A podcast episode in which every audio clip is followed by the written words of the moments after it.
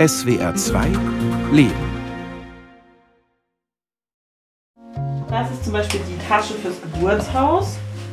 Da sind so spannende Sachen drin, wie so eine Tüte mit so Babyklamotten, unser Familienstammbuch mit unserer äh, Eheurkunde und unseren Geburtsurkunden. Verschiedene große Windeln werden auch dabei sein. Genau, dann so Handtücher, Bettwäsche. In mir wächst gerade ein Kind. Das ist vielleicht so ein bisschen der Dreh- und Angelpunkt der ganzen Geschichte. Und dieses Kind hat zwei Mütter. Ich bin eine davon. Und wir sind nicht und waren auch noch nie in einer klassischen Liebesbeziehung.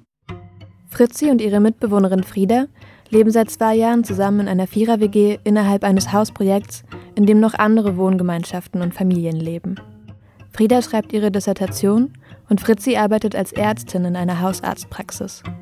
Kurz nach der Entscheidung, zusammenzuziehen, haben sie sich entschlossen, gemeinsam ein Kind zu bekommen, losgelöst von ihren romantischen Partnerschaften. Co-Elternschaft wird dieses Modell genannt. Wir sind beide jeweils in der Liebesbeziehung mit einer anderen Person. Ich bin mit meinem Partner schon seit inzwischen fast acht Jahren zusammen, also eigentlich schon relativ lange. Und meine Elternpartnerin ist jetzt auch schon seit anderthalb Jahren in einer Liebesbeziehung mit einer anderen Person. Genau, das führe ich deswegen so explizit aus, weil es sind zwei Menschen, die sehr wichtig sind, auch in diesem Kontext. Also zwei Menschen, die sich, äh, wenn auch vielleicht nicht aktiv für dieses Kind entschieden haben, so doch zumindest gesagt haben, sie tragen diese Entscheidung mit. Und was das im Einzelfall bedeutet, ist für die beiden Menschen unterschiedlich und natürlich irgendwie auch in der Realität noch nicht ganz klar, weil dieses Kind ist ja noch nicht auf der Welt. Ähm, weil wir bekommen dann ja wahrscheinlich Anfang Januar den, den Wagen. Mhm. Und ich weiß aber gerade überhaupt nicht, wo wir den dann hinpacken können. Mhm. In den Wochen vor der Geburt treffen Fritzi und Frieda die letzten Vorbereitungen. Dafür verabreden sie sich gezielt, zum Beispiel zu einem Sonntagsfrühstück in ihrer Wohnküche. Ich habe auch ähm, wir runtergelaufen sind, mhm. auch nochmal drüber nachgedacht und habe mich gefragt, ob wir vielleicht die Leute aus dem Erdgeschoss fragen, ob sie diese Bank wegstellen können. Mhm. Ich glaube, wenn man die wegstellt. Die Idee, gemeinsam Eltern zu werden, hatte sich zuvor über mehrere Jahre entwickelt. Ich habe eigentlich, würde ich sagen, schon immer, ich bin jetzt 34 und eigentlich würde ich sagen, seit ich Anfang 20 bin, war für mich relativ klar, dass ich mir mindestens ein Kind wünsche in meinem Leben. Ähm, dann habe ich immer so Liebesbeziehungen geführt, aus denen zum Glück keine Elternschaftsbeziehungen geworden sind. Dann habe ich irgendwie angefangen, mich mit Feminismus zu beschäftigen. Dann war ich kurz gar nicht mehr sicher, ob ich überhaupt Kinder haben will. Also so, ja, genau. Ich glaube, so eine Geschichte, die ich mit vielen Frauen vielleicht auch teile. Und trotzdem hat mich dieser Wunsch nie so richtig losgelassen. Und dann bin ich eben irgendwann mit meiner aktuellen Liebesbeziehung in so Gespräche gekommen darüber, ob wir das zusammen machen wollen, weil ich gemerkt habe, ich kann mir auch vorstellen, nicht Mutter zu werden, aber ich habe totale Sorge vor so einem, das zieht so an mir vorbei. Und irgendwann ist quasi einfach die Möglichkeit vorbei und ich habe mich weder dafür noch dagegen entschieden. An einem gewissen Punkt, das ist jetzt bestimmt schon so fünf Jahre her, würde ich sagen, ähm, haben wir gemerkt, wir kommen nicht weiter und haben dann zwei Freundinnen gefragt, ob sie Lust haben, uns in diesen Gesprächen zu begleiten. Also einfach, weil wir irgendwie uns gewünscht haben, dass Menschen mit uns zusammen darüber reden und uns vielleicht helfen, unsere Gedanken zu sortieren oder so. Eine der zwei Freundinnen, die Fritzi und ihren Partner in ihren Gesprächen begleitet, ist Frieda, mit der sie heute ihr Kind bekommt. Irgendwie kriege ich auch selber diesen Link manchmal nicht mehr hin. Ich weiß, dass ich mit ihr zusammen irgendwann mal auf der Baustelle bei uns im Haus stand und wir haben über so Lebenswünsche und also vor allem so sehr pragmatische Sachen wie, wie viel Bock haben wir eigentlich gerade auf Partys zu gehen oder was ist uns gerade wichtig gesprochen und haben da irgendwie so viel Übereinstimmung festgestellt. Und dann habe ich so aus Scherz gesagt, ja, warum kriegen wir eigentlich nicht zusammen ein Kind? Weil es sich so ein bisschen so aufgedrängt hat im Sinne von, irgendwie sind wir uns auch ähnlich in so, zum Beispiel, wie wichtig ist uns Familie. Ja, dann waren wir so ein bisschen so, hey, dann machen wir das doch einfach zusammen. Und dann haben wir beide gekichert und eine Woche später uns nochmal angeguckt und beide so gesagt, hey, war das eigentlich wirklich ein Scherz oder wollen wir das nicht mal überlegen? Ich glaube, das war so ein bisschen der erste kleine Samen, der so gesät wurde. Und ich glaube, der nächste wichtige Schritt war, dass ich irgendwann mit dem Menschen, mit dem ich in der Liebesbeziehung bin in so einen Gesprächspunkt gekommen bin, wo er gesagt hat, er weiß nicht, ob er sich dafür entscheiden kann, Vater zu sein. Und dann dachte ich so, boah, fuck, also in Patriarchat mit einem Mann, der sich nicht sicher ist, ein Kind bekommen? Nein, danke. das war voll der schmerzhafte Moment, weil ich da auch erst gemerkt habe, wie romantisch aufgeladen das doch für mich war. Also ich hatte eigentlich bis dahin immer das Gefühl, dass ich gar nicht so eine romantische Vorstellung vom Kinderkriegen habe. Und in dem Moment sind auf jeden Fall so ganz viele Bilder an mir vorbeigerattert, wie wir sitzen so zu dritt am Abendbrotstisch und das wird dann niemals so sein. Ähm, und das fand ich irgendwie spannend, also doch zu merken, so, nee, da gab es schon auch so einen Teil in mir, der sich davon verabschieden musste. Und irgendwie ist aber gleichzeitig auch die Tür aufgegangen zu sagen, okay, was mache ich jetzt damit? Und es hat für mich so den Raum geöffnet zu sagen, ich habe aber Lust darüber nachzudenken, wie das trotzdem gehen kann. In den Monaten danach beginnen Fritzi und Frieda darüber zu sprechen, wie eine gemeinsame Elternschaft aussehen könnte. In der Zeit haben wir uns einfach regelmäßig getroffen und hatten so Themen auf der Liste, die wir besprechen wollten miteinander, um das entscheiden zu können. Und da standen Sachen drauf, wie zum Beispiel die Frage, wer von uns wird schwanger. Da haben wir dann tatsächlich auch eine Pro-Kontra-Liste gemacht bei der Frage, wer von uns wird schwanger. Aber auch Dinge von, was ist mir eigentlich wichtig in Bezug auf Elternschaft, was ist mir wichtig in Bezug auf, wie sehe ich eigentlich Kinder, weil ich habe schon das Gefühl, dass Menschen einfach auch einen sehr unterschiedlichen Bezug dazu haben, warum sie Kinder bekommen, was sie damit wollen, Kinder zu bekommen. Und dann kam für mich einfach zusammen diese Klarheit mit dem Kinderwunsch und dann eben die Frage, wie will ich das denn eigentlich realisieren? Und dann, dass das bei Fritzi genau zum gleichen Zeitpunkt auch Thema war. Und Fritzi einfach eine Person ist, in die ich viel Vertrauen hatte und mit der ich auch durch das Hausprojekt schon eine gemeinsame Perspektive hatte. Ich glaube, das hat auch total viel gemacht. Ja. Ihr gemeinsames Elternmodell wird im Laufe der Gespräche immer greifbarer. Auch auf die Frage, wer schwanger sein würde, gibt es eine Antwort. Ich glaube, da hatten wir aber auch einfach Glück. Also ich würde sagen, an sich ist die Frage, ähm, hat die ja schon ganz schön Potenzial, kompliziert zu sein. Aber es war so, dass ähm, Fritzi Lust auf eine Schwangerschaft hatte. Und ich habe total Lust, ein Kind zu haben, aber ich fand das total die Erleichterung, dafür nicht schwanger sein zu müssen. Und dann haben wir uns noch so, so vorgenommen, dass wir uns wie so einen Moment setzen, an dem wir uns so dafür entscheiden, uns quasi so in die Augen schauen und sagen, wir wollen das miteinander machen. Ich fand den sehr aufregend. Ähm, da waren wir am Meer und hatten uns so ein paar Tage Zeit genommen, um das nochmal uns so durch den Kopf gehen zu lassen, auch auszuprobieren, wie wir so zu zweit im Urlaub sind. Und ja, dann haben wir beide nochmal kurz aufs Meer geguckt und so ein bisschen für uns jeweils überlegt und sind ein bisschen gelaufen und haben uns dann gesagt, dass wir das gerne wollen und uns dafür entscheiden, das mit der jeweils anderen zusammen zu machen. Ja, es war total der schöne Moment. Für die Samenspende suchen Fritzi und Frieda jemanden, den sie sich beide dafür gut vorstellen können. Jemand, der offen dafür ist und ihnen nicht zu nahe steht. Die Entscheidung fällt auf eine befreundete queere Person, die eine Samenspende von sich aus vorschlägt, als sie von der Suche der beiden erfährt. Ihr Kind soll später in dem Wissen aufwachsen, dass es neben Fritzi ein anderes biologisches Elternteil hat und es auch kennenlernen.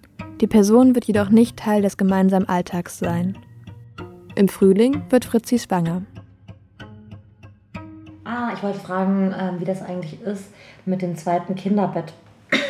Ja, Ob du da schon weißt, wann das landet. Nee, ähm, ich hatte ähm, mal geschrieben, also einen Sprachnachricht geschickt, dass jetzt ja schon. Während der Schwangerschaft verabreden sie sich regelmäßig, um die Geburt und ihre Elternschaft zu planen. Diese Treffen nennen sie Elternklausurtag. Die Idee dahinter? So wenig wie möglich zwischen Tür und Angel besprechen, sondern sich Zeit und Raum nehmen, sodass auch unangenehme Gefühle und Unsicherheiten Ausdruck finden dürfen. Ja, okay, top. Ich muss mal kurz ausschreiben, weil sonst vergesse ich das wieder.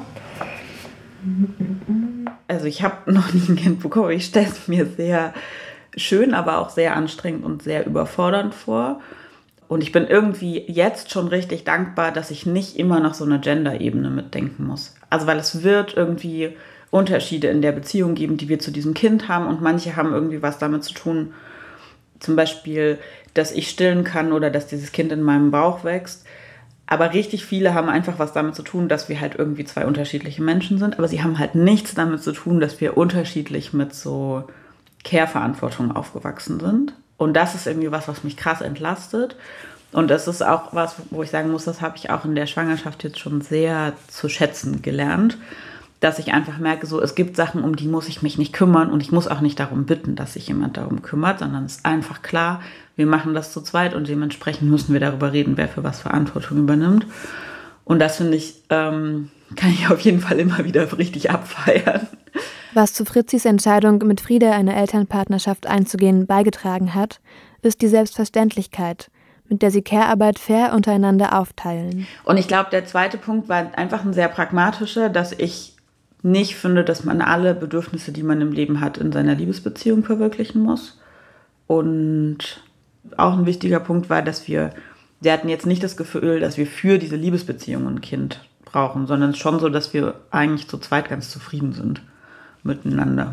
Und ich schätze es auch sehr, dass ich nicht in dieser Liebesbeziehung auch noch so viele Elternschaftsthemen mit verhandeln muss. Was Fritzi beschreibt, thematisiert auch die Politikwissenschaftlerin Mariam Tazi-Prewe. Sie sagt, im Vater-Mutter-Kind-Dreieck seien erotische Anziehung, ökonomische Abhängigkeit und das Aufziehen von Kindern miteinander verknüpft. Die Grundannahme dieser Konstellation, die lebenslange Liebesbeziehung, halte aber der Realität des Alltags nachweislich nicht stand. Nur weil die Kleinfamilie die einzige Form ist, die wir kennen, muss sie noch lange nicht richtig und bedürfnisorientiert sein. Auch Fritzi und Friede haben sich dafür entschieden, eine verlässliche und langfristige Partnerschaft miteinander einzugehen. Doch diese fußt nicht auf Verliebtheit, sondern eher auf Zuneigung, gemeinsame Erfahrungen und Erwartungen. Ich bin nicht per se eine Gegnerin der klassischen Kleinfamilie. Ähm, ich glaube, ich würde mir nur wünschen, dass Menschen mehr Offenheit darin haben, zu schauen, ob das Konzept für sie auch gut passt. So an sich sind wir, würde ich sagen, auch eine Art Kleinfamilie. Ich glaube, der Unterschied in unserem Fall ist ein bisschen, dass wir eigentlich, sage ich manchmal, wie eine geplante Patchwork-Familie sind. Also weil es gibt quasi zwei Liebespaare, jeweils eine Person aus diesem Liebespaar hat mit einer anderen Person zusammen ein Kind und es ist irgendwie so eine Patchwork-Familie mit Ansage. Genau, hier rein. Ähm, wir haben hier gerade gelüftet, deswegen ist es noch ein bisschen kalt. In den Wochen vor der Geburt wird das kleinste Zimmer der Wohngemeinschaft in ein gemütliches Babyzimmer verwandelt. Es ist groß genug für einen Schaukelstuhl und eine Wickelkommode, über der ein Mobile mit Schafen wippt. Ja, das war bis vor kurzem äh, mein, eigentlich sowas wie mein Arbeitszimmer. ähm, und jetzt hat's ein bisschen, wurde es ein bisschen zweckentfremdet, aber man sieht es quasi teilweise noch. Also hier steht ähm, so ein alter äh, Bücherschrank. Der ist noch von meinem Uropa. Und da drin habe ich den lustigen Pullover versteckt, den mir meine Mutter mitgegeben hat. Oh, wie niedlich. Oh Gott, der ist ja putzig. Der ist schon sehr putzig, genau. Genau, und dann, also jetzt, kannst du ja nochmal in diese Kommode schauen. Das ist die Windelschublade. Also wir haben quasi eine Wohnung mit einer Wohnküche, dann vier, ich sag jetzt mal, größere oder normal große Zimmer und ein so ein ganz kleines. Und ich bewohne quasi das kleinste von diesen vier Zimmern plus dieses sieben Quadratmeter Zimmer. Und bisher war das sowas ähnliches wie mein Arbeitszimmer. Und jetzt wird es quasi so das Babyzimmer. Da kommt die Wickelkommode rein und irgendwie ein Schaukelstuhl. Und da kann man sich mit dem Baby zurückziehen.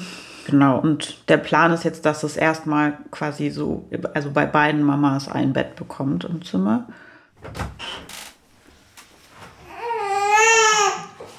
Hast du noch mehr Hunger? Ich würde es mal probieren. Ja, das klingt nach Hunger. Wir waren lange äh, gerade draußen mit dem Wagen. Im Januar kommt ihr Sohn Bela zur Welt. Die Geburt verläuft gut. Doch in den ersten Tagen gibt es Schwierigkeiten beim Stillen und das Baby kann seine Temperatur nicht selbst halten.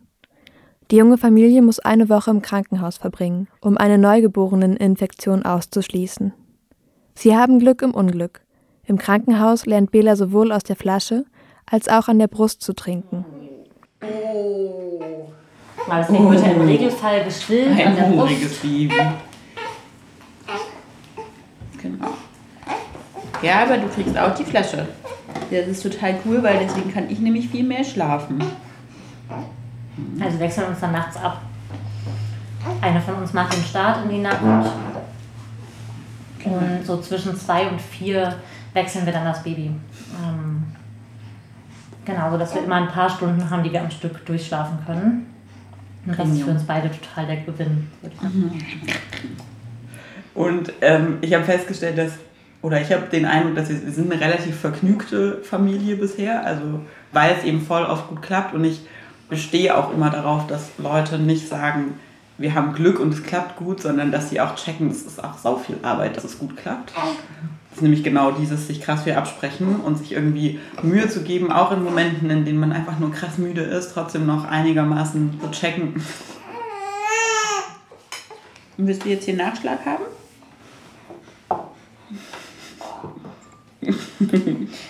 Die 14 Monate Elternzeit haben sie unter sich aufgeteilt.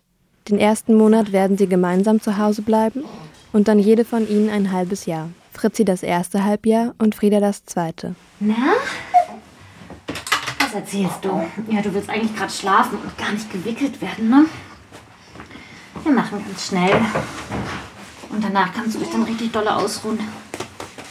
Ne? Also ich freue mich total, dass es Bela gibt und ich freue mich auch total, Mutter zu sein.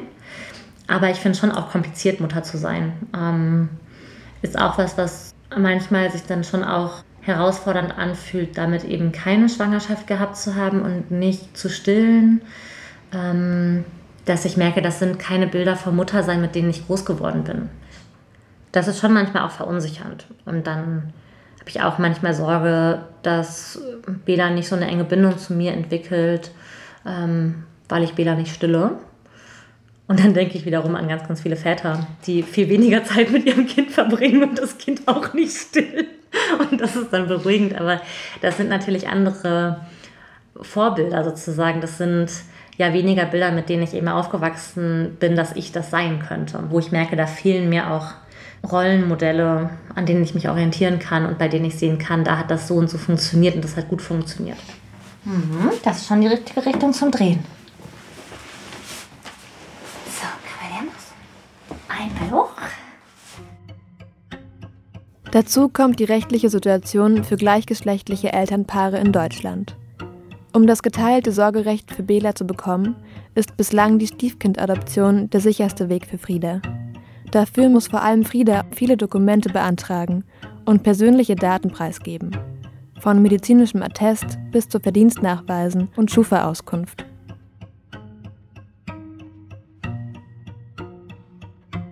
Es ist eben auch einfach total stressig. Also es sind einfach super, super viele Unterlagen, die wir einreichen müssen, total viele Hürden, die wir nehmen müssen. Das dauert auf jeden Fall noch viele Monate. Ähm, es wurde gesagt, so ein knappes Jahr vermutlich. Und das ist eben einfach eine Zeit, in der ich offiziell nicht Belas Mutter bin. Und äh, deswegen habe ich jetzt immer total viele Vollmachten für so Dinge wie zum Arzt gehen etc.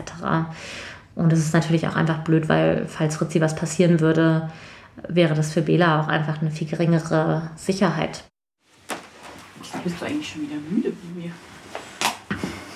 schon so wieder so viel gemacht, verdaut. Ja. Ähm, ich dachte gerade, vielleicht hole ich einmal kurz die Wäsche hoch. Boah, richtig gut. Aber ist das okay für dich? Ja. Okay. So, Spatz. Hm? Nee, nicht deine Füße da reinhalten. Wird Fritzi gefragt, wie es ihr in ihrer neuen Rolle als Mutter geht, hat sie oft das Gefühl, in ihrem alternativen Familienkonzept keine Nachteile sehen zu dürfen. Sie sagt, sich für ein Konzept jenseits der klassischen Kleinfamilie zu entscheiden, bedeutet nicht, die absolute Lösung aller Probleme gefunden zu haben. Ich habe das Gefühl, wenn man so sich für alternative Wege, also in Anführungszeichen, entscheidet, dass man immer so ein bisschen unter einem anderen Rechtfertigungszwang steht. Also mir ging das schon so, als mein Freund und ich entschieden haben, nicht zusammenzuziehen. Oder warum ich zum Beispiel ewig lange für meine Facharztausbildung brauche, weil ich immer nur Bock habe, Teilzeit zu arbeiten. Auch so ein Beispiel. Und ich habe all diese Entscheidungen für mich sehr klar und bewusst getroffen. Aber das heißt ja nicht, dass ich immer nur alles gut finde daran. Und das finde ich manchmal richtig gemein, dass ich das Gefühl habe, wenn man sich für so einen alternativen Weg entscheidet, da habe ich manchmal den Eindruck, man muss den Leuten immer suggerieren, dass es das einzig Richtige für einen war. Und das stimmt halt nicht. Also es ist halt ein Kompromiss, genau wie alle anderen Konzepte auch ein Kompromiss gewesen wären wenn ich und mein Freund uns entschieden hätten, zusammen ein Kind zu bekommen, dann würde ich mir über viele Sachen jetzt auch Gedanken machen, über die ich mir auch Gedanken mache. Aber vielleicht hätte ich auch Angst davor, ob wir als Paar zusammen überhaupt ein Kind großziehen können oder nicht. Und das ist zum Beispiel eine Angst, die habe ich jetzt nicht und das ist irgendwie cool. Und dafür gibt es halt andere Sachen, die mich beschäftigen, dass ich so denke, so ja, okay, es sind eigentlich halt de facto zwei Beziehungen, auch wenn eine davon offiziell keine Liebesbeziehung im klassischen Sinne ist, aber einfach zwei Menschen, die mir sehr, sehr, sehr nahestehen, mit denen ich verbindliche, langfristige Beziehungen eingehe. Und jetzt kommt noch ein drittes Wesen dazu. Also, dass ich schon auch manchmal denke, so, boah, das ist auch viel Arbeit, sich darum zu kümmern. Und andererseits denke ich halt so, ja, okay, that's the price you pay. Das ist mir halt wichtig gewesen. Und dann muss ich dafür an manchen Stellen vielleicht auch sagen, dann nehme ich jetzt da ein bisschen mehr Zeit mir dafür. Ja. Auch Frieda beschreibt es als eine der größten Herausforderungen in ihrem Elternmodell, allen gerecht zu werden. In der Zeit, die Frieda und Fritzi in ihren jeweiligen Partnerschaften verbringen, können sie aber auch neue Kräfte sammeln. Frieda führt eine lesbische Beziehung zu einer Frau, die ihre Entscheidung, ein Kind mit Fritzi zu bekommen, von Anfang an mitgetragen hat. Sie ist nicht Teil der Elternschaft, übernimmt aber alle 14 Tage am Nachmittag die Betreuung von Bela. Und natürlich verbringen sie und Frieda gerne und regelmäßig Zeit zu zweit. Ich finde es total schön, dass ich, obwohl Bela erst zwei Monate alt ist, jetzt schon auch Zeit mit ihr alleine verbringen kann. Und da merke ich auch, das ist was, das tut mir gut, das gibt mir Kraft. Ja, das ist einfach ein Raum, den ich, glaube ich, sonst nicht hätte, wenn dieses Elternschaftsmodell anders wäre. Und das genieße ich total, das kann ich sehr wertschätzen. Also jetzt am Montag zum Beispiel gehen wir den halben Tag zusammen in die Sauna und das ist einfach was, das sonst jetzt gar nicht möglich wäre und gar nicht denkbar wäre. Und da freue ich mich sehr drüber. Auch Fritzi ist die Zeit mit ihrem Partner zu zweit wichtig. Hier, sagt sie, kann sie auch mal erschöpft sein und außerhalb der Elternbeziehung von ihrer Erschöpfung erzählen. Zudem finden die Spannungen, die eine Elternschaft mit sich bringt, nicht in ihrer Partnerschaft statt, was Fritzi sehr zu schätzen weiß. Trotzdem verbringen Frieda und sie nie länger als einen Tag und eine Nacht mit ihrem Partner oder ihrer Partnerin alleine. Es zieht sie einfach immer wieder zurück zu ihrem Kind. Du kleiner Schelm.